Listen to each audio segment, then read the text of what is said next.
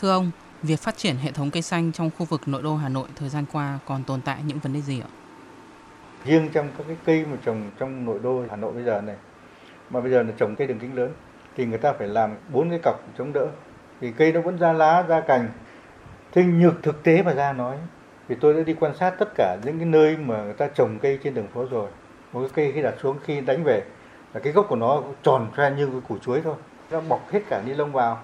Sau khi trồng người ta phun thuốc kích thích 6 7 tháng một năm là nó ra cành ra rễ. Nhưng cái rễ của nó bằng ngón tay thôi.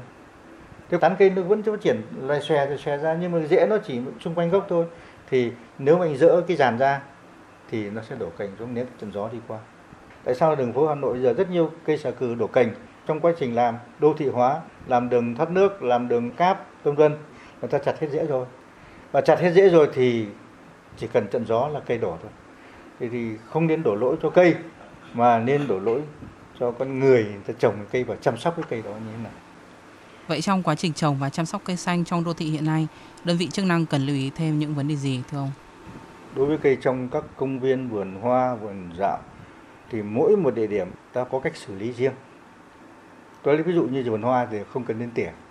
Vì vườn hoa là phải tạo cảnh đẹp, cho nên là trong vườn hoa thì nên để phát triển tự nhiên cho nó. Còn riêng đối với cây đường phố thì chúng ta phải có cái biện pháp xử lý thích đáng. Cái thứ nhất là cái đường kính của cây ấy nó cũng phát triển. Nếu mà cái ôm thân cây đó để đỡ mà nó kích thì anh phải dỡ ra, nới rộng ra.